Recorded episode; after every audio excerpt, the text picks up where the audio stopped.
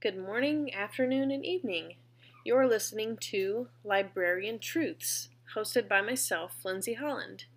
I am the Library Media Specialist at Spring Garden Middle School, located smack dab in the middle of the country. This is episode one of Librarian Truths, and today I will be discussing some plans and musings for our upcoming school year. This episode is titled Monkey's Paw. Today, I will be talking about some hard truths I've had to face as a school librarian in light of our current pandemic. The 2019 2020 school year is going to be a hard act to follow.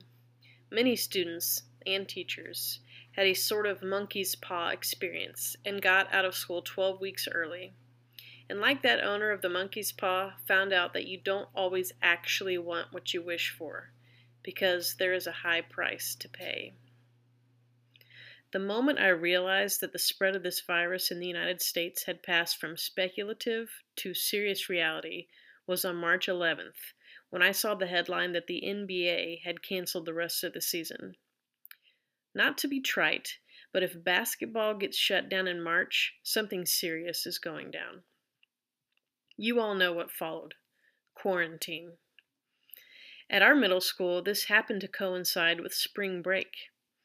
As our school librarian, I was encouraged to send home each student with at least two library books before they left for what we thought was going to be just one week, and turned out to be the entire fourth quarter. To this day, I still have 600 library books unaccounted for. These books not being accounted for bothers me in a way that only a librarian can be bothered which is a lot. But I can only hope that most of them will return at the start of this school year. This situation is not unique to me, but all school librarians.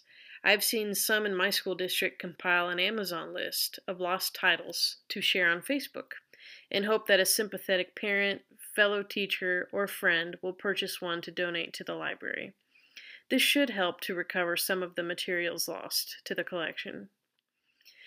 Here in Missouri, we are expecting big cuts to education due to COVID 19. This will, of course, include school libraries. What I always find so amazing is the resilience of all in education to persevere and get creative when big cuts are made. We aren't happy about the cuts, but we will find a way to get our students what they need. Will I recover all my losses and resources due to COVID 19? Not a chance.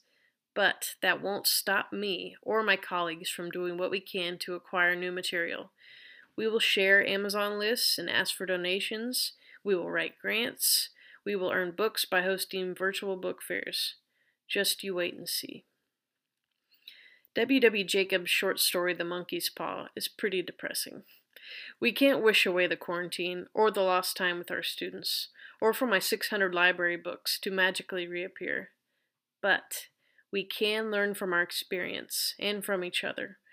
I cherish the learning I was able to lead and participate in. I cherish being able to guide my own children and learning from home.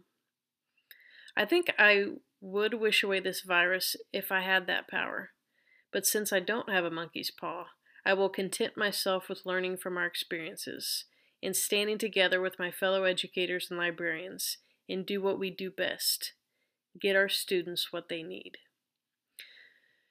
Tune in next time for Librarian Truths Episode 2. I will be interviewing a teacher in my building to discuss what role the librarian will play in this upcoming and very different looking school year. I will leave you with a parting library joke. How can you tell when a book wants to be left alone? It's withdrawn. Have a wonderful day, and please go read something.